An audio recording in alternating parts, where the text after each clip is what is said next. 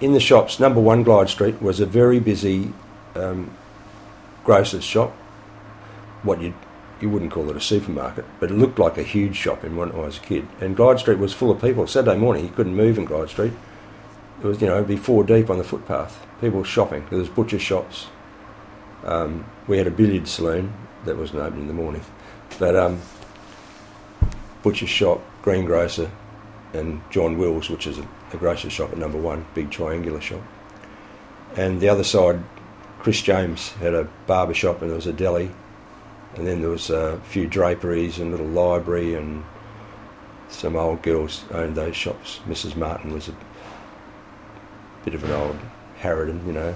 And um, on the corner of Ecclesbourne was a Lee was a bloke, Chinese bloke named Lee had a big news agency, and an old girl named Lancaster lived next door to him. She had a little drapery. She was an old, bit of an old dragon. Actually, I've now I've shifted here. This bloke lives at the corner. Was his grand, her grandson, and he agrees. he hated. He used to hate going there. Um, and then the Rhodeses had two shops alongside, but those they also had a shop on the highway, which is it's an antique shop now. Um, that would be about six one, six ten, I think, uh, or six twelve, six fourteen maybe, Stirling Highway.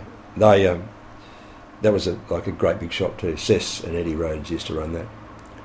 They weren't related to me, but they were like my uncles.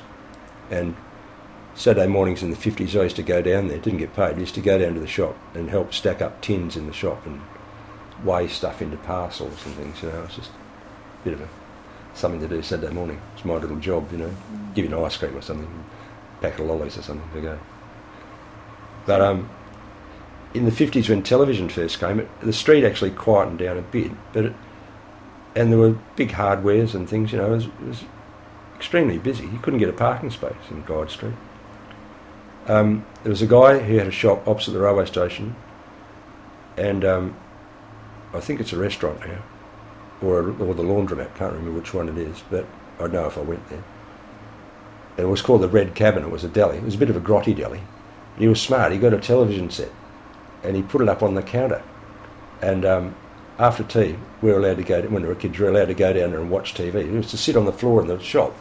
And every kid would have sixpence, you see, and he'd, he'd end up with a sixpence by the end of the night because he'd buy an ice cream or a bag of mixed lollies or something and watch TV till about half past seven or eight o'clock. Then he'd have to go home, you know. So he'd take he'd have his takings for the day in lollies. I bet he'd paid for his television. Probably paid for his television way over and over. But that was the first television in Mosman Park, you know. Would have been about 58 or 59, something like that, when they first came.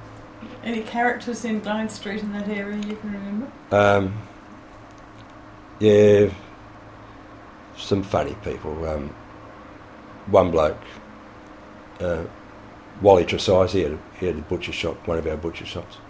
Walter, yeah, or his nickname was Wasky Tresize, he liked a grog, him and his brother Noel. They're a pair of characters, they lived down in Thelma Street.